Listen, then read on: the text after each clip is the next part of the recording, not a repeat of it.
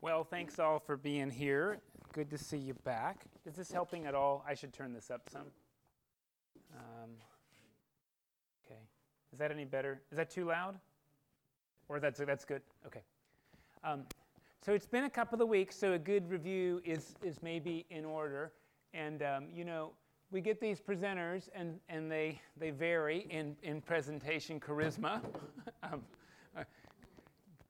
information seems pretty good though, so. Um, I thought maybe it would be helpful for us to do this educational thing called spiraling, where we go sort of over the chronology and then we go back through the readings in Kings, and then we'll go back through how the prophets were interpreting the events at the time. Does that make sense? So we're really going to go through the events three times in three different ways.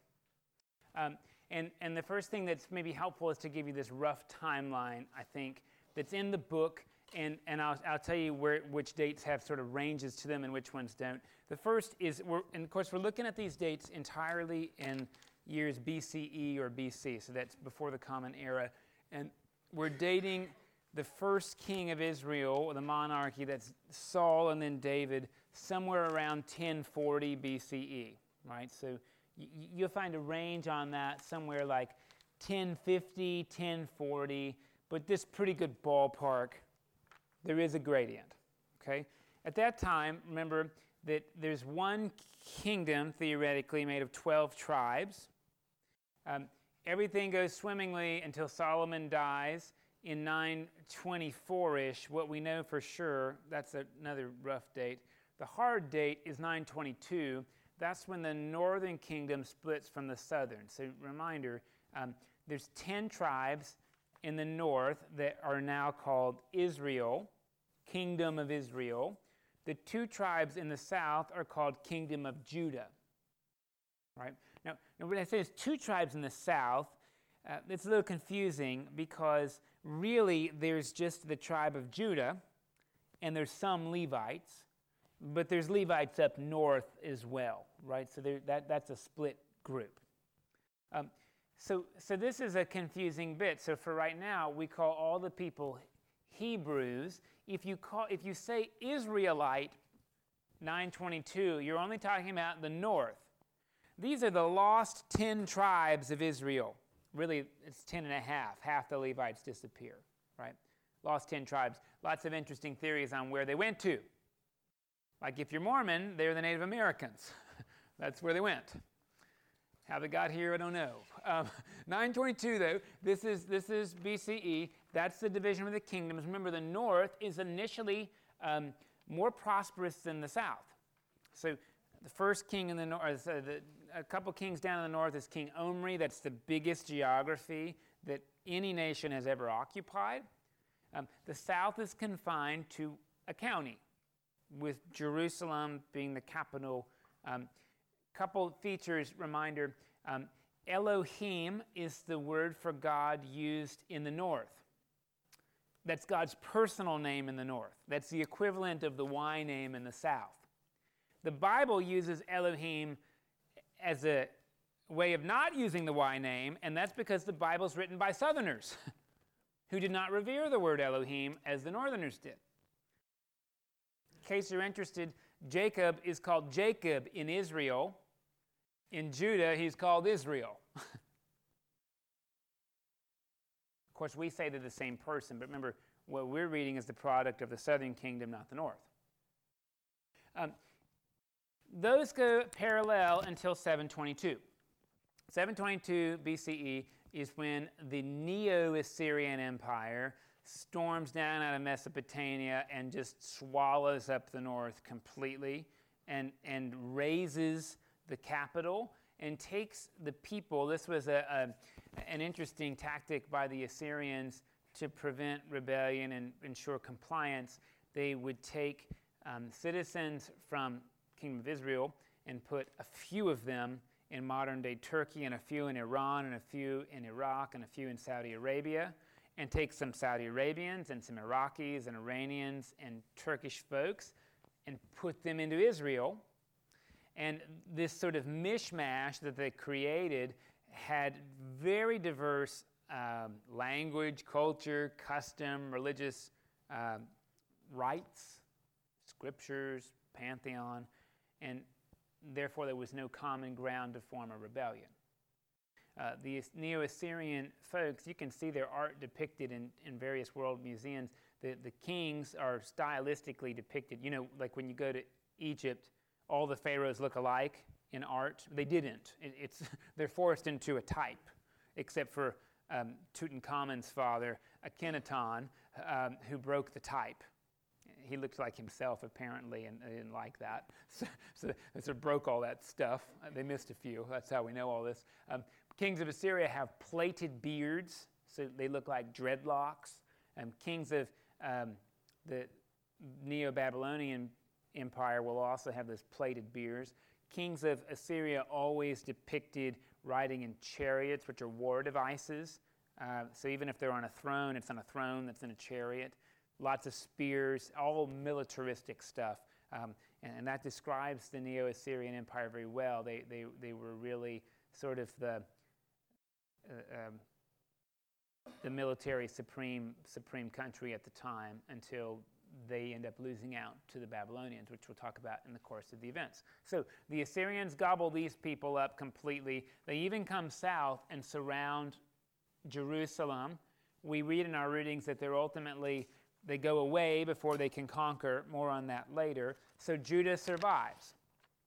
They survive until a, a series of events, and the one that we hear about first is Josiah goes out on a lark to attack Pharaoh Necho. Pharaoh Necho is coming up from the south. Now, this is helpful to know. Egypt has always been geographically isolated. They've never really had to deal with foreign invasions. There's only one incident that, if you, you probably learned about this maybe in the ninth grade, there's this period in which the Hyksos overrun Egypt. Those are Semitic people. And then the Egyptians re overrun the Hyksos. And that's about all the trouble Egypt ever had because they're, they're isolated. So they, they were a strong, uh, resource rich um, community because of their agriculture with the Nile, but they never really had to contend uh, with foreign invaders. In contrast that with the, with the um, Mesopotamian area in which there were several rival kingdoms sort of fighting it out. Um, in 609 is when Egypt decides that they are are really powerful, and they're going to go carve up the Assyrian Empire. So they head north up out of Egypt, and they pass through, obviously, Israel, which is Judah, and then Israel, which, which are buffer states. Um, Josiah goes out to fight them, who knows why. That would sort of be like the Belgian army fighting against the German blitzkrieg. Um, that's not going to be effective, right? That would be like Rhode Island fighting Texas. Um, did that appeal to your Texas pride? Uh, it's just really confusing how, with inferior military technology and numbers, you could expect any sort of good thing to happen. Josiah dies. Um, himself is defeated in 606 at the Battle of Carchemish by Nebuchadrezzar from Neo Babylon. Uh, that's the end of any question of Egyptian uh, power. Basically, after 606, it's confirmed that Egypt is a second world power. Is that, that helpful to say? A second rate country um, compared to the, the, empires that existed in Mesopotamia. Um, then the fate of Judah goes a little bit funny. When Egypt, uh, Egypt initially enslaves Judah, when they get beat and they go home, now there's a vacuum, so Judah reasserts themselves as kings. Um, Judah spends a little bit of time as, as sort of a vassal, more about that in a second, to the Neo Babylonians, but they don't they don't obey, they, they break the terms one, two, three times. So here's sort of how this works. There's something called the Babylonian exile that you've heard of. It's really the Babylonian exiles. The first time they break the terms, the army comes down and whips their butt, as you would expect. Um, again, we're, we're, we're contrasting the German army in 1939 with Bratislava. I mean, I just don't really know how to make the comparison well. If you know your, your world history, that's a, that's, a, that's a clear, definitive one. And Bratislava really should not be resisting the Blitzkrieg. They do. So, what happens in 596 is that the Neo Babylonians sort of break their way into Jerusalem and they take all the valuables. The terms were you give us the money, we leave you alone, we don't think you're giving us all the money, so we're going to come and do our own analysis and take what we think is lacking. Of course, what they do is they take the most valuable commodities. So you're thinking gold, silver, precious stones. But you should also think, and this is important, they, the Neo Babylonians do something the Assyrians don't. The Assyrians just try to weaken people by shipping them out. What the, the Neo Babylonians do is take that tactic, but also think about can they benefit from the human resources of a conquered people? And they do something similar to the Manhattan Project, where they take the best and brightest back to Babylon and incubate them into think tanks and to bureaucracy. Um, so what does that mean? That means if you are if you went to graduate school equivalent, they took you in 596 to Babylon. Along with the silver and gold, the most valuable commodities. Uh, and this is important for you to know. Um, Jerusalem at this time occupies four city blocks. That's really small. I mean, really small. Uh, Babylon, uh, on the other hand, is extremely huge. And the contrast would be something like going from Conyers, Georgia to New York City. Maybe you've never been to Georgia. And the problem is, I'm still not good enough at Texas to do this. It's not even like growing up in Tyler and going to New York City. We've got to think about something smaller than Tyler. What is it? That's fine. Navasota, whatever you want to do. You're from Navasota and you're like, wow, Camp Allen's a really big building. It's so big. It's pretty big. And then you go to New York City and you're like, what? Right? I mean, in fact, it doesn't matter where you're from. You could be from Houston. When you go to New York City, the scale and the magnitude of skyscrapers is almost creates cognitive disruption. We all knew there's a bunch of them, but that many and so tall. The biggest building at Camp Allen is 30 feet tall. And in New York, they're all 100 something stories tall. And this is really what happens when the best and the brightest people go to Babylon is who even if they've gone to fairyland. Many of them, as you might imagine, never want to leave. this will become a problem later. I mean, really, if all you knew was Navasota and then you went to Bright Lights Big City, would you go back? Maybe. Some people do. We'll read about which ones later. 596. 590, they're not good again, so the Babylonians come back down to strong arms and compliance. Well, they already took the gold and silver, so what's left?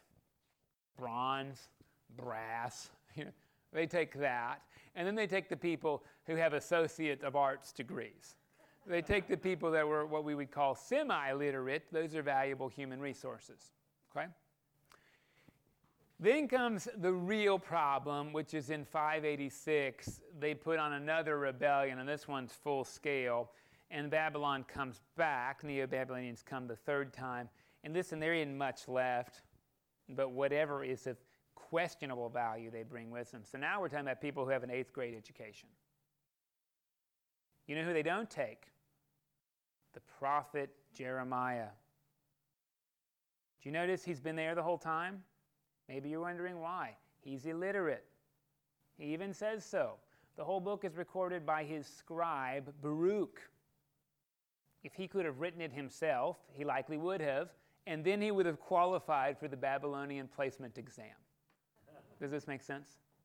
Uh, this is why you'll notice that Ezekiel, who's a priest, that means educated, literate, writes his oracles from Babylon. Valuable human resource literacy. They take him, don't take Jeremiah.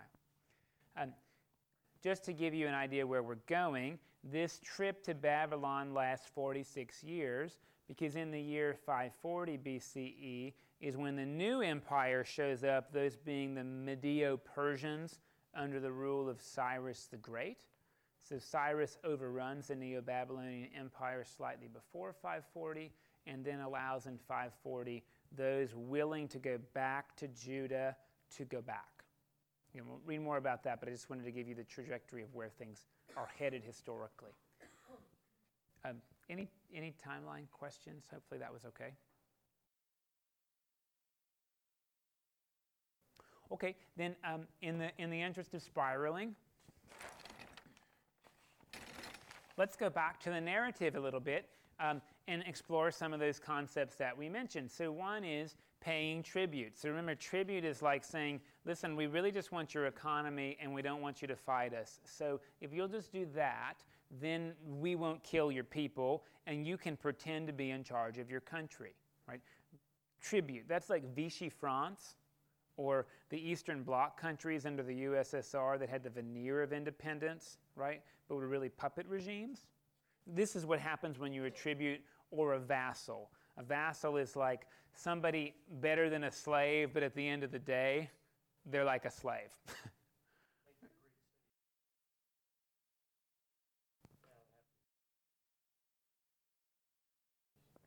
That's right. That's right. So the world has run, run like this for a long, long time, right? Um, again, talked about the brutality of the Assyrian war machine before. It's just really helpful to know.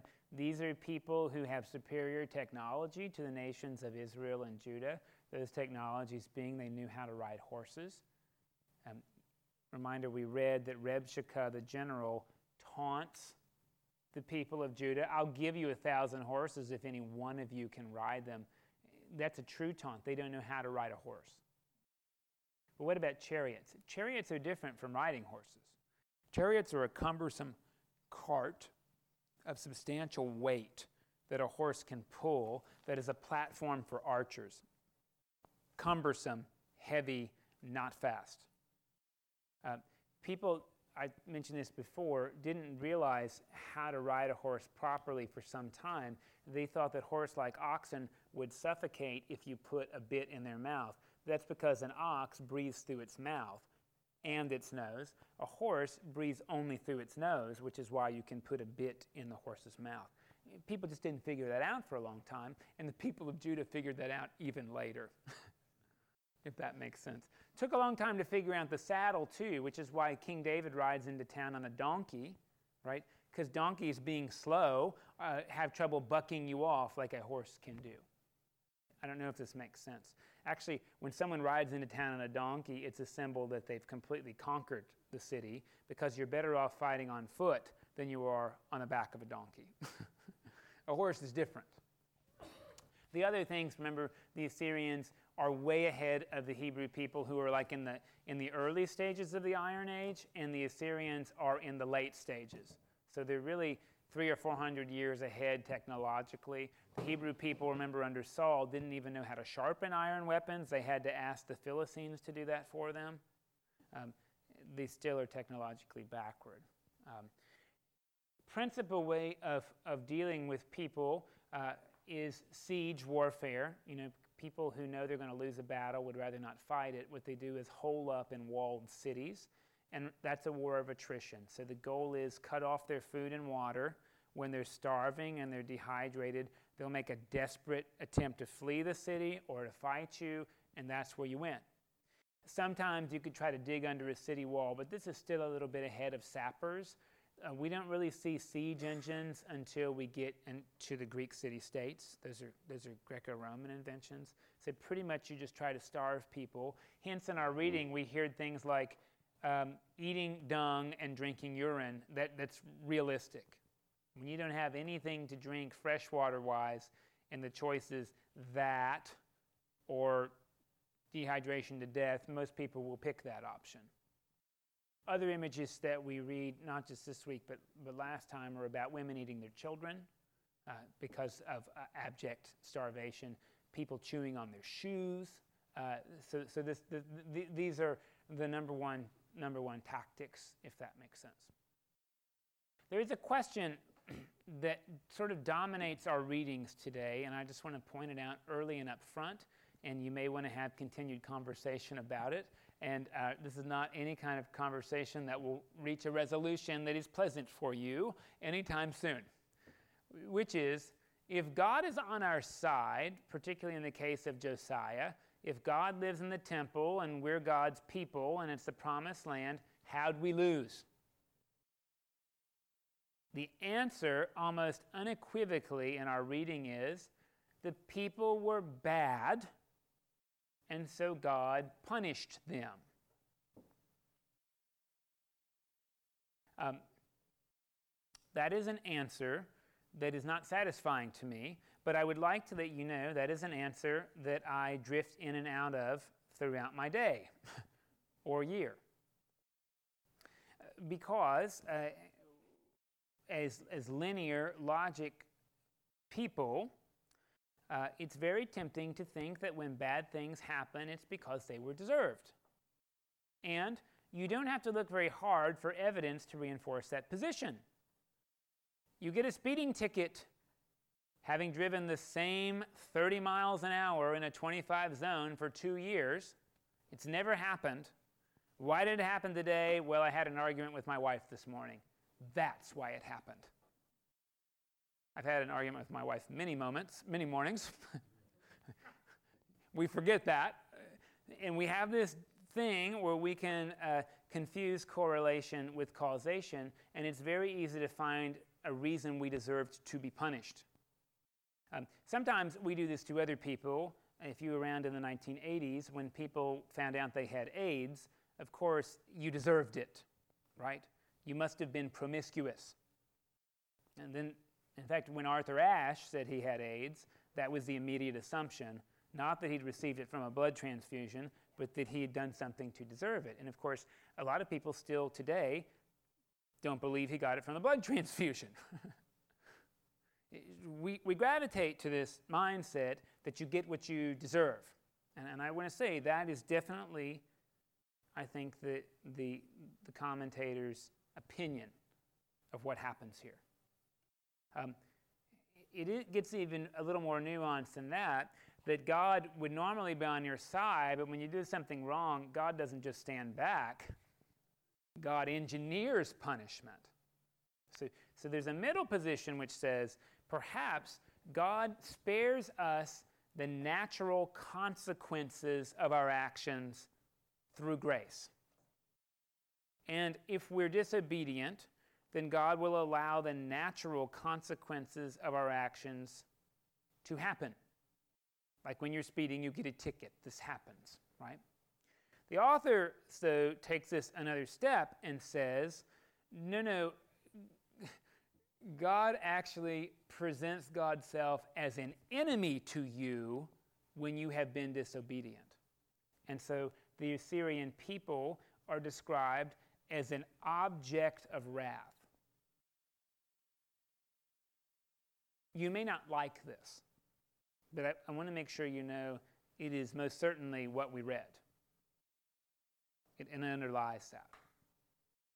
Uh, of course, what this represents is the age old problem of, of God's justice and God's promise and how God can be powerful and let bad things happen. So, so it's okay to introduce this. Hopefully, we'll return to this theme in about three weeks when we read the book of Job, which has a different perspective than this book, slightly, uh, actually, extremely different. Um, there's, there's really three problems that are important to identify, and three conditions for this to be a problem. Number one, God has to be good.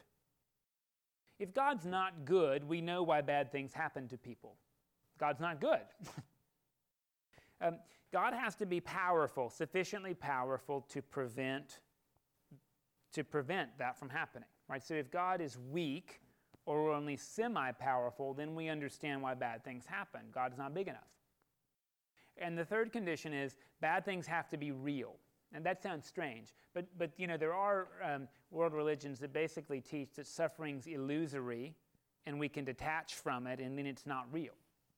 So, so if, if suffering and evil are real, and God is good and God's powerful, why does it happen? Again, take any one of those three things away, and this is no longer a problem for us.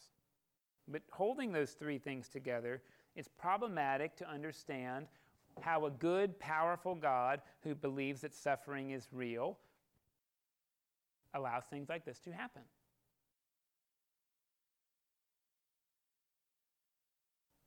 So just keep that in mind as we read through some more tonight, and in three weeks we're going to read Job. Okay? And at the end, we'll get to some other strategies for, for, for how the Bible deals with that question. After the Assyrians take the land. Remember that the view in a polytheistic culture is that there's plenty of different gods. Some of them have hegemony over specific geographies, right? So hard to say that there's one all powerful God. They all do different things, they all have different properties and terrain. Um, notice that some lions come out and start mauling people, and the Assyrian response is, oh, it's the God of the land not being appeased. And that reflects this belief that there is, in fact, a God who has um, territory or hegemony in northern Israel. And if you don't appease that God, then that God will engineer catastrophe on the people of the land. So the Assyrians send one of the conquered Levites or priests back to appease God. Uh, the, the Israelite and, and um, Judean people would have likely believed the same thing. They would have likely believed that the gods of the Assyrians had jurisdiction in Assyria, just not in their place. Does that make sense what I'm saying? Which makes the story of the Exodus all that more remarkable because the God of Canaan and Israel has jurisdiction over all of Egypt. That would be a very bold statement to make.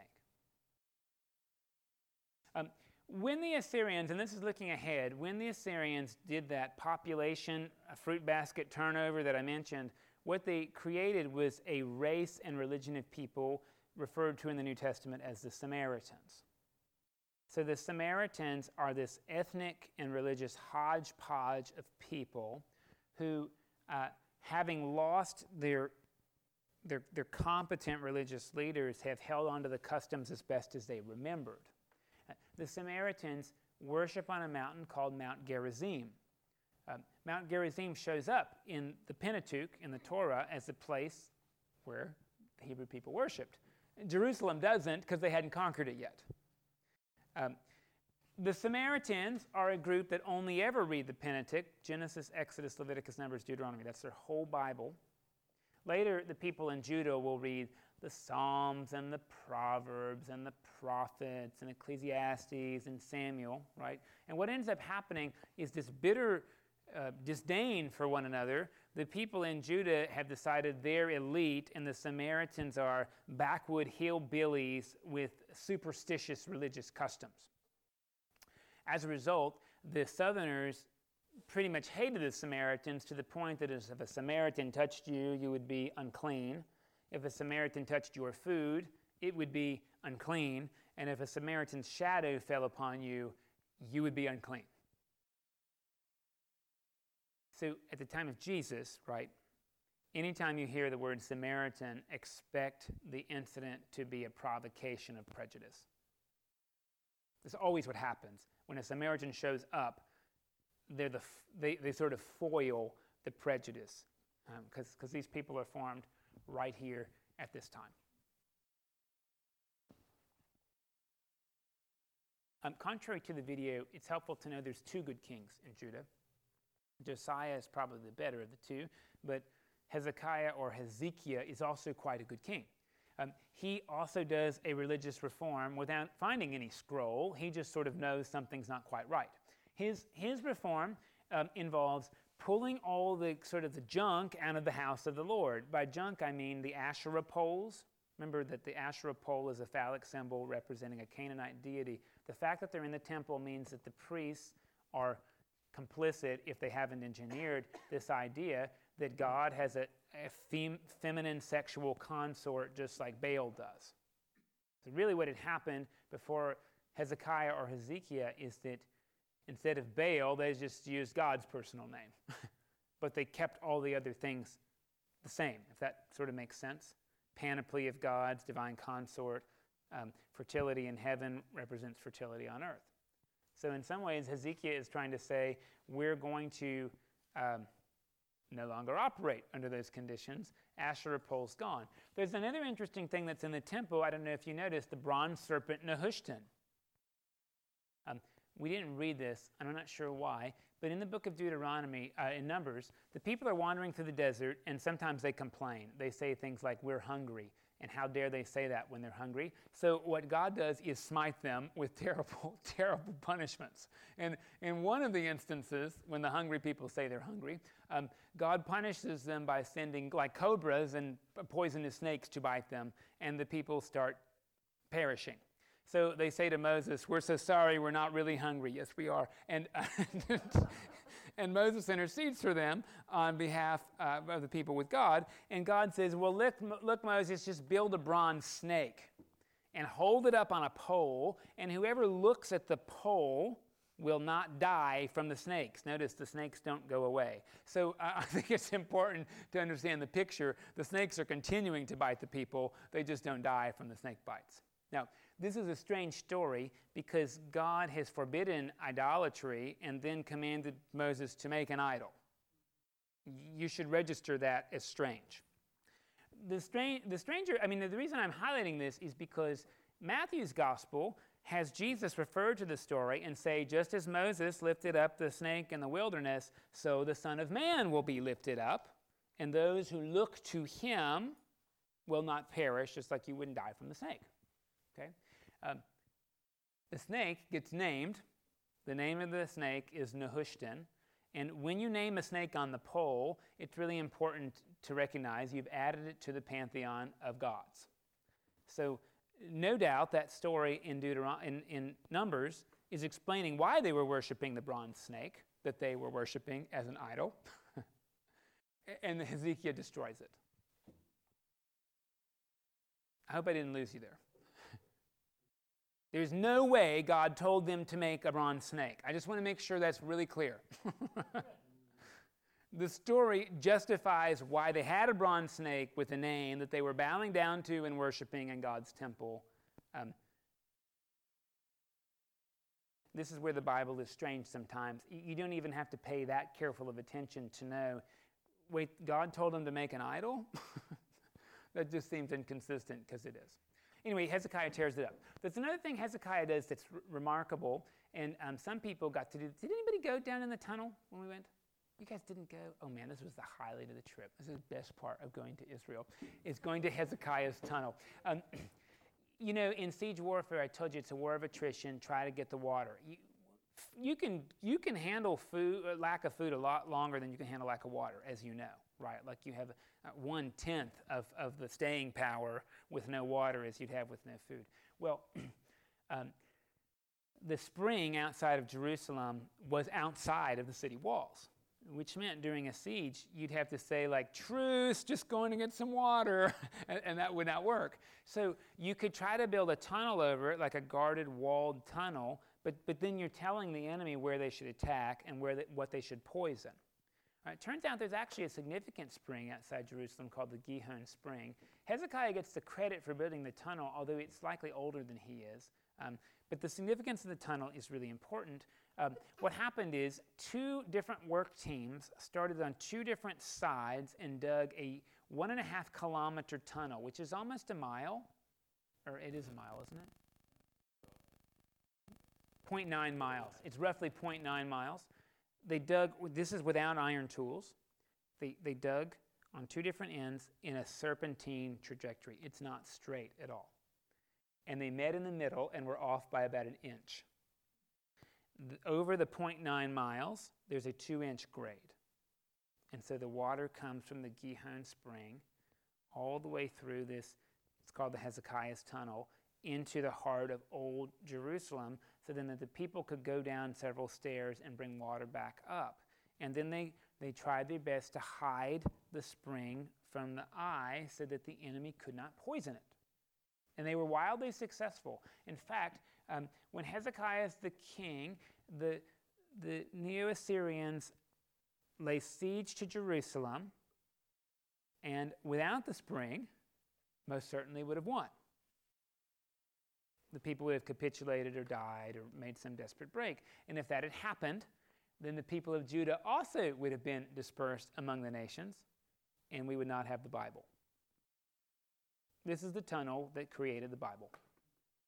Because when the Babylonians took the people, the Babylonians took the literate people with their documents, who then produced the scrolls and the traditions that became the Bible. It really is that important. And Hezekiah gets the credit for that. Okay? Um, notice that the general Rabshakeh comes down and taunts the people, as I mentioned with horses. He makes a critical error in saying, listen, your God's not going to protect you. In fact, your God sent us. And even if God fought against our gods, your God can't win. And for that reason, not because of Hezekiah's righteousness, but because somebody else taunted that God couldn't win, God decided God had to win. and then the Neo Assyrians all go away. Um, Hezekiah tears his clothes. I just want to point out they have a different understanding. You know, it takes a whole year to make a garment, roughly. talking about from here to up here, from trimming wool to combing it to spinning it to weaving it. When you tear a garment and there's not an iron on patch, I mean, even with an iron on patch, really difficult to fix a torn garment. Anybody had a wool sweater you tried to reweave? Um, so, you know, that's kind of like an iron on patch because the careful eye will always see that patch. When somebody tore their garment, really what they're saying is that the cloth of our community has been irreparably damaged. Um, there's a rule, if you're Jewish, that when somebody dies in your community, you have to, to tear your garments. And the, the rabbis have, have, have given the, the sort of the economic grant that you could carry a cloth in your pocket and tear that instead of tearing your actual garment because that's extremely valuable. Um, but but that, that symbol is, is pretty significant and it, it represents the community mentality that we don't necessarily have today, that the loss of an individual is a rip in our social fabric. Um, Hezekiah gets really sick. He's going to die. He says, Isaiah, pray to your God. funny, he doesn't pray to God, pray to your God, right? And, uh, and, and then Isaiah says, Fine, listen, uh, I'll heal you. And what sign do you want? How about if my shadow would retreat? right? So he gets that sign. And then Isaiah says, Listen, uh, you got healed and all that, but um, your children are going to be bad and God's going to destroy the nation. And Hezekiah says, As long as I don't have to see it. Pretty cool parenting again, right? That's the monarch with a heart for his people. and he's about as good as they'd ever had since David, although as we talked, you know, David's real questionable in his goodness. Solomon, equally really questionable in his goodness, right? So, so I would put forward this is better than anybody they've had before. His kid is really the worst. So we keep reading about how so and so was was the worst, like Omri was the worst, and then his son Ahab was the worst, and then Jehu was the worst. Everyone's the worst, but this is really the worst. Manasseh, who um, really undoes all of the reforms. So he puts the Asherah poles back into the temple. He uh, sacrifices his firstborn child to Milcom or Molech in the Ben Hinnom Valley by burning the child alive. Um, he, um, he does some expansion things that Josiah then will go back and undo. So Manasseh really bad. Manasseh is so bad that God hits the nuclear option on Judah. The nuclear option is you'll be destroyed and there's only delaying the explosion, there's no undoing it. Manasseh's so bad that the future of Judah is irredeemable. Again, it's, it's helpful to stop and ask yourself does God operate like that? Keep in mind that the whole people of Judah are condemned for the actions of a monarch that they themselves could not control. Does history work like that? Yes. right? History works like that. Does God work like that? Is another question. Um, Josiah becomes king as a young boy, and he does something that even Hezekiah didn't do. He starts to renovate the temple, the house of the Lord, because what do you know? No one took care of it for a long, long time, and there's holes in the roof, and there's mice running around, and um, you can walk through walls because they've fallen down. So he charges money and renovates it, and in so doing, he finds a scroll. Most scholars say this is probably some version of the book of Deuteronomy. That makes sense because Deuteronomy means second law, right? It's a retelling of most of the contents of Exodus. And Josiah reads about things that, once again, what do you know? It's amazing that people hadn't been doing, like celebrating the Passover.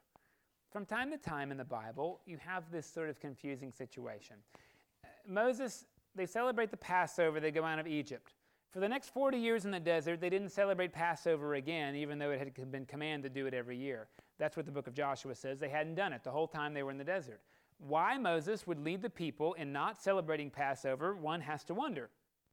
Joshua reinstitutes the rite. It doesn't seem to last very long because um, Josiah is unaware of anybody ever doing it.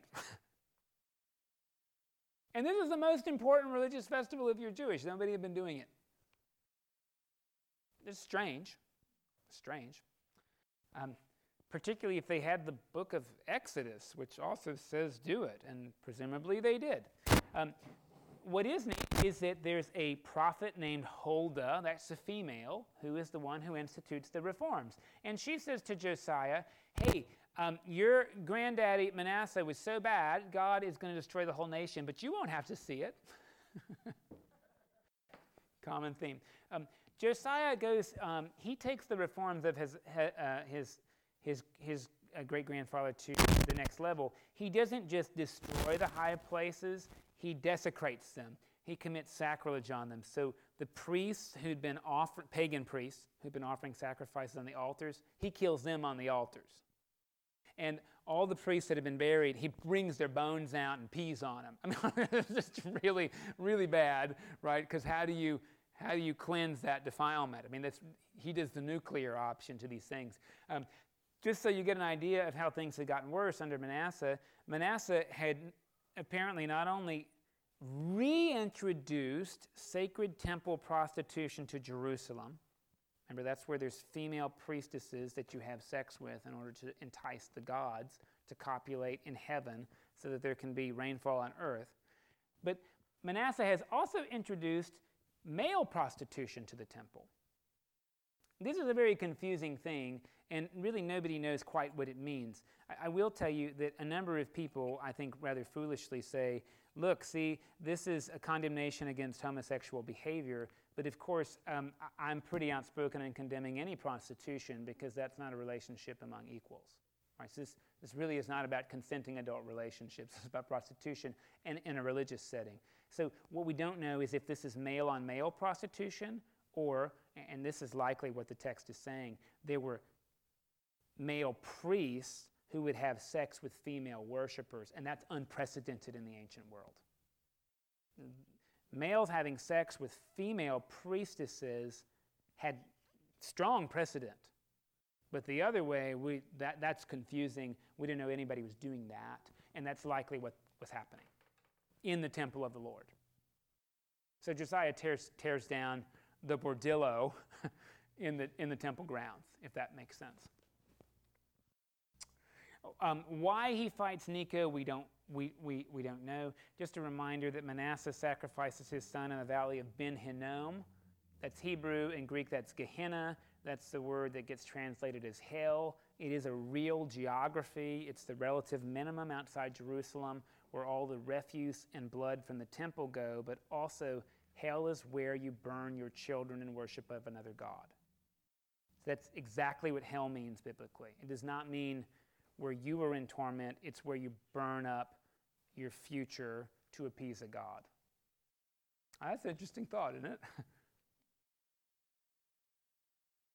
um, after Necho kills Josiah, he decides to enslave Josiah's son, Jehoahaz.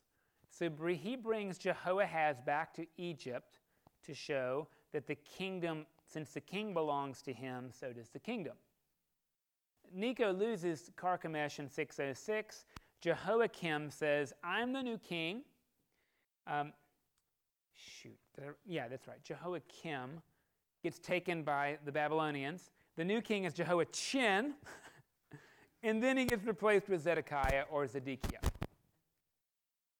Anyway, these monarchs don't even matter because they were ruling over four city blocks uh, as puppet kings. And, and that's the narrative that we read. Any questions about the narrative? Did I skip over important things?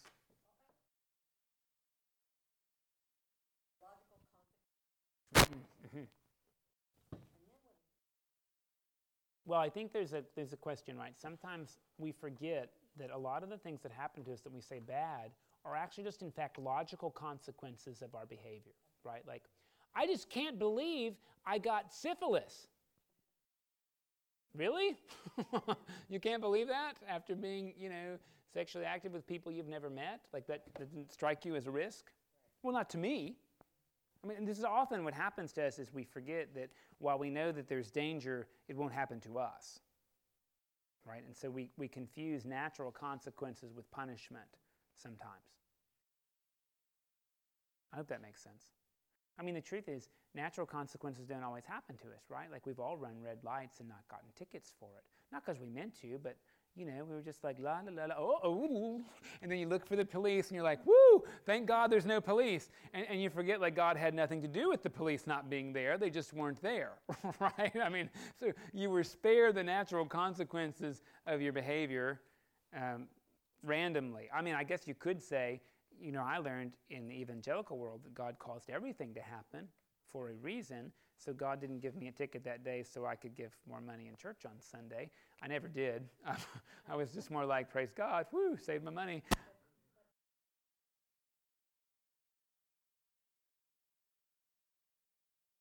Mm. Yes, in fact, this is an important worldview that most of us don't share today. Um, in the Hebrew Bible, remember that good and bad things both come from God. We're uncomfortable with that right? Because that just is confusing. And the reason we're uncomfortable is actually because in the year 540, when the Persians take over uh, the Neo Babylonians, they introduce their religion called Zoroastrianism to the Hebrew people. And in the Zoroastrian religion, the universe hangs in the balance slightly between evil forces and good forces who are always fighting one another. That was a new idea. The evil and the good just both came from God. But now they've been bifurcated, and most Christians, whether they tell you they believe this or not, really share the Zoroastrian mindset instead of the biblical one. The evil forces are demons and the devil, and the good forces are angels and God. And what, you know, my, my evangelical teachers forgot was where did the devil come from? Well, the Bible is very clear that all created things were created by God. So, so maybe the devil is this evil entity, but God made it. Oops. right? This is a little bit of a problem, you know. So, so in some ways, we adopt that model and we make the devil really strong, so that all the bad stuff comes from one bad thing, and then and then there's just all good God. And and really, you know, um, we'll talk about this more when we get to Job, but it's really helpful to think about, you know, things that we think are evil are sometimes just natural things, you know, like hurricanes and earthquakes. You know, actually, the tectonic plates are designed to make earthquakes to relieve tension, and without them, the world would sort of blow up. um, that's just inconvenient for human people who live on fault lines. but it's not really evil, it's just really not good for us, you, you know. Uh, and, and, and sometimes we'll go ahead and call it evil when it's maybe of a different category. That's why philosophers call that natural evil. Uh, biblically, though, and, and, and this is important, you know, sometimes we have this mindset that everything was perfect and then humans ruined it, or, or you know, after the fall is when things got bad.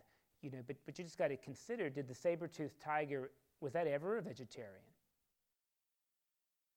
I mean, I don't think so. They, they can't chew green things. I mean, they only have incisors. Their whole mouth is full of incisors. So maybe they could put those long fangs in a melon and drink the juice. But, but friends, clearly they were created as predators. You know, so this idea that there were only vegetarians in Eden doesn't hold up to the fossil record. I mean, God created this food chain, and, and, and well, that's inconvenient for rabbits. But that's how God made things. And then even worse, right, is, is things like viruses, because those are really inconvenient for us. But, but the Bible's clear God created those things. And the, the devil, the forces of evil, whatever you call it, can't create anything. And, and that means God made cancer cells, which, while not good for human beings, are really good at what they do. They grow faster than anything that there is, right? Cancer cells and viruses, they're just really fast. Um, I say that as a person who does, not have cancer, right? But, but um, you know, cancer is not a punishment. we, we, we know that. It's something that, that God made, though, and that, that's sort of important to hold on to biblically that, that, that there's no being that can create germ cells. This, all that stuff came from God. And I, and I don't think this is extremely tangential to what we're reading. These, these readings are asking questions like how can there be suffering in our kingdoms when God promised us this stuff? How is it that, that foreign nations can overrun God's house? Some people conclude it's because God was too weak. Jeremiah will say God left the house, so there was no Spirit of God to defend the place.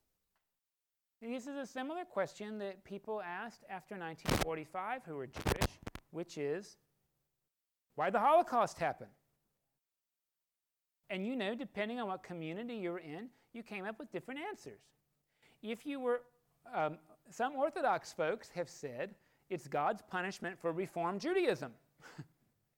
We've become too lax and liberal in our ways.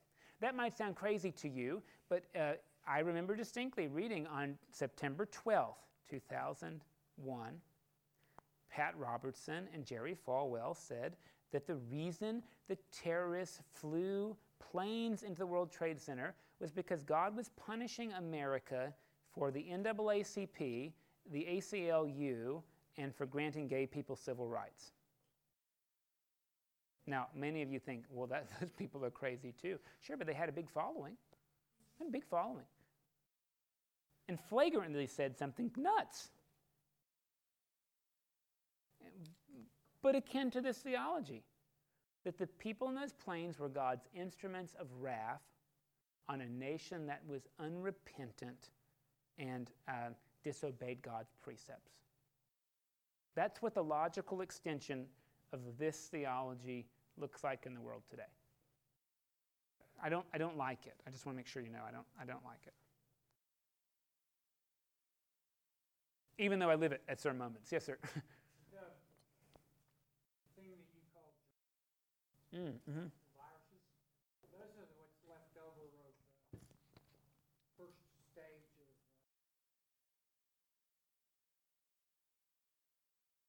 Uh, Dad did. You can be here. Oh, but the world's only 6,000 years old. Oh. Yeah. yeah. Anyway, you, you, this, this is where all that stuff becomes really, really difficult. Yeah, it does. It does.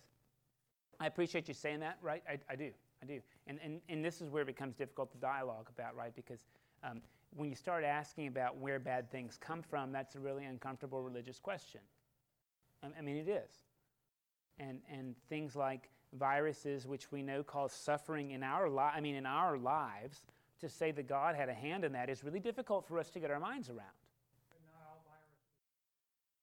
Of course not. So only the bad ones are bad.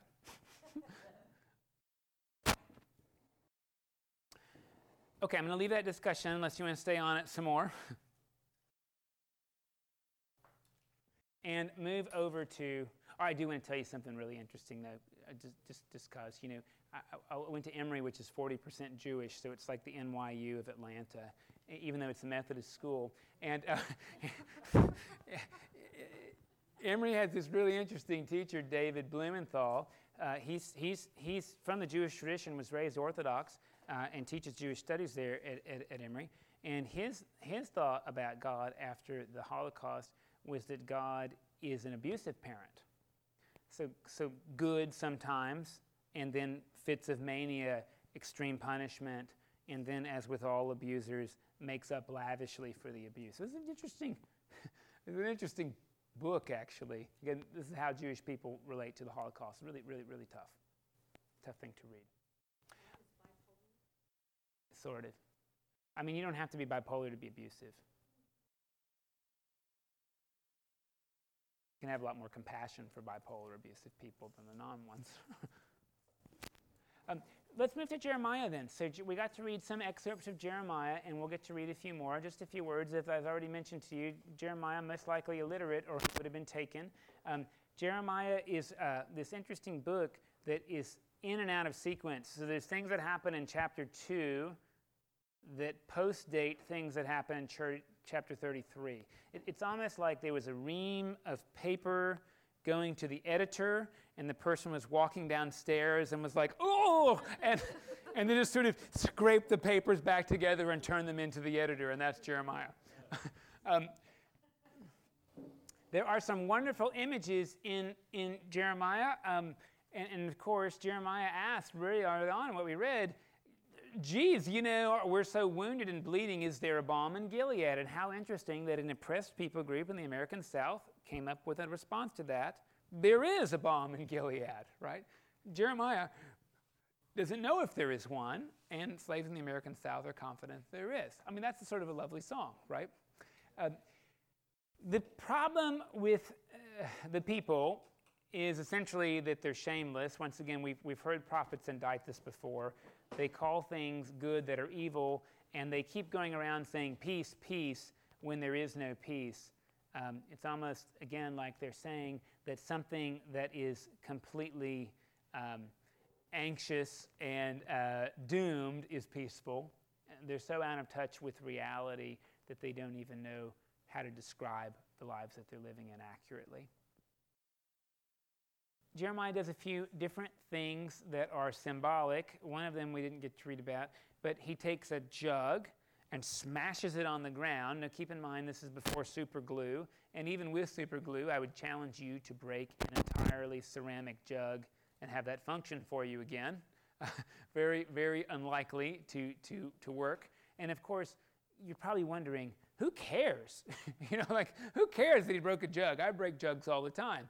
Jeremiah publicly takes the jug and says, This is Israel. And again, you're probably wondering, who cares? Just go on with your lives. But see, in the ancient world, that's, that's a strand in the community fabric of life.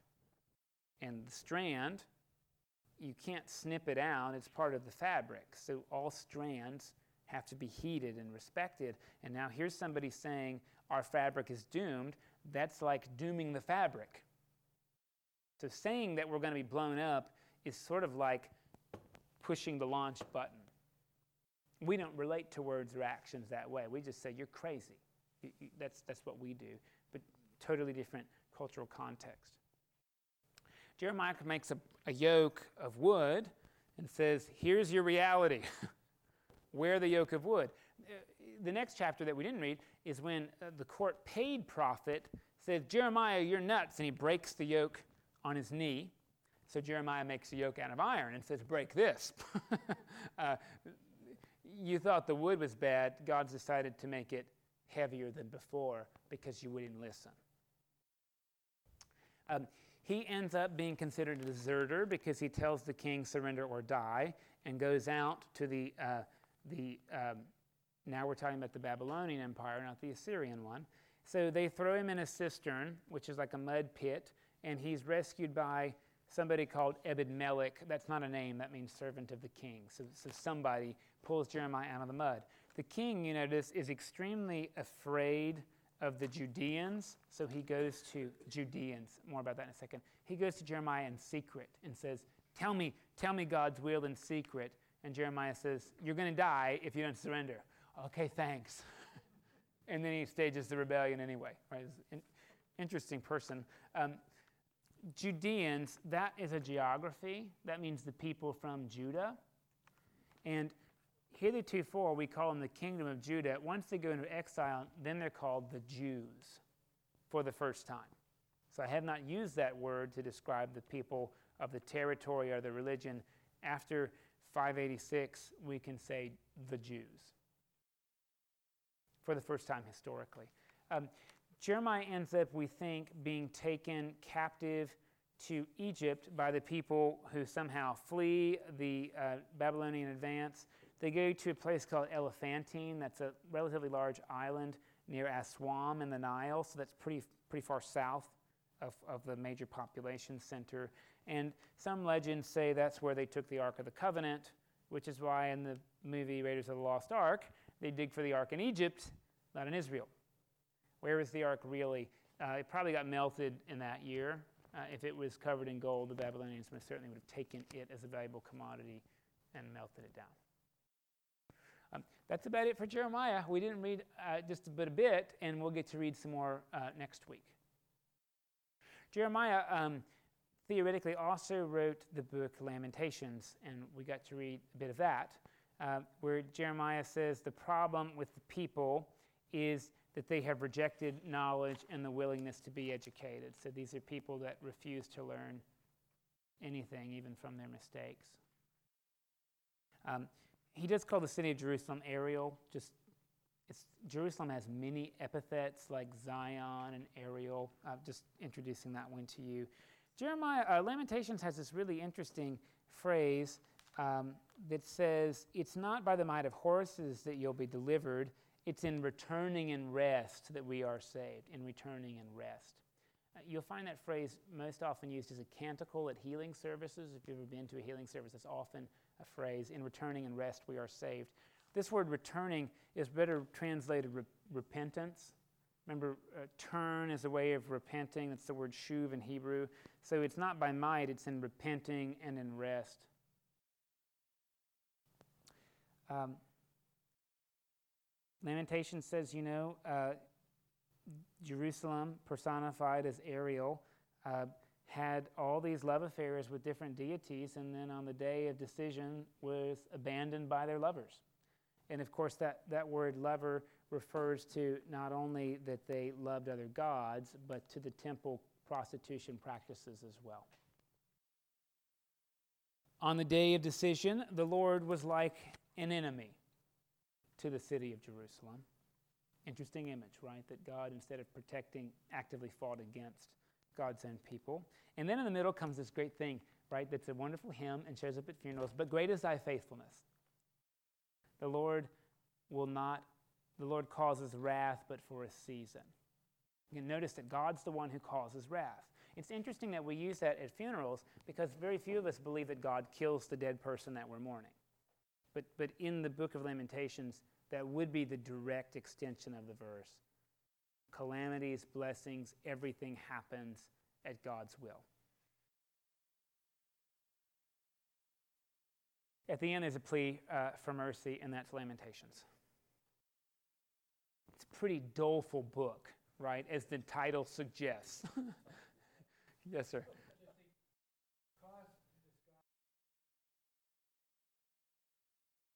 I don't know the answer.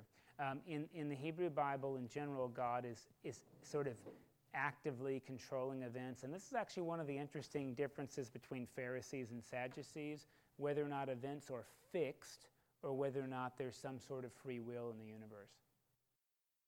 Uh, interesting, because that's a debate among Christian people, right? Uh, extreme adherents to the Calvinist viewpoint believe that everything's fixed, and in that way, you see, there's no challenge to God's sovereignty because God controls everything. So people can be instruments of wrath because that's what God designed them to be. Um, I was, I think, predestined not to believe that because I don't. Um, of course, on the other side, the difficulty is that if people have free will, then God submits to our will. Interesting theological proposition for you, isn't it? If we have free will, that means even God submits to our will. Otherwise, it wouldn't be free.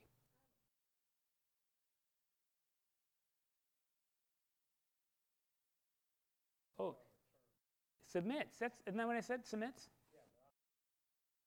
Oh, I could pick another word. God suffers, suffers our choices. Would that be better? Which is a form of submission, don't you think? I stand by my word choice. You know, that's one of the that's one of the mysteries. It's one of the mysteries of the incarnation, isn't it, right? If Jesus ever did some divine stuff, he wasn't human anymore. Because humans don't do divine stuff. We do human stuff. so if Jesus on the night of prom used his divine nature to remove that pimple from his forehead, he ceased being a human being at that point. Interesting to chew, chew on that. Chew on that one for a while. Yes, ma'am.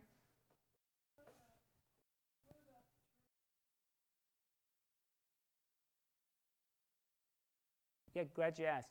So the question is Did Jesus do that himself or did God do that through him? You know, so did Elijah bring the dead boy back to life himself, or did God do that through Elijah? And this is an important difference. It might seem subtle, but it's relatively important. That is, if Jesus acted like any other prophet, then he can still be a human being. If he did it of his own right, then he can't. This is the kind of hair splitting you would do if you were Thomas Aquinas, and then we would talk about how many angels can dance on the head of a pin. Yeah. And of course, the answer is none, because we know that um, dancing leads to premarital sex. So. Um,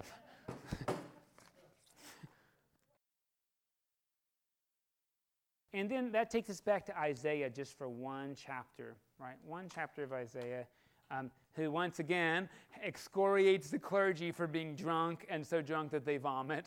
this is why God brings calamity on the nation. It's those darn priests. Whew. Uh, but Isaiah has a little bit more hope than the words we read in, in, in Jeremiah. Isaiah says, you know, the people have made a covenant with death.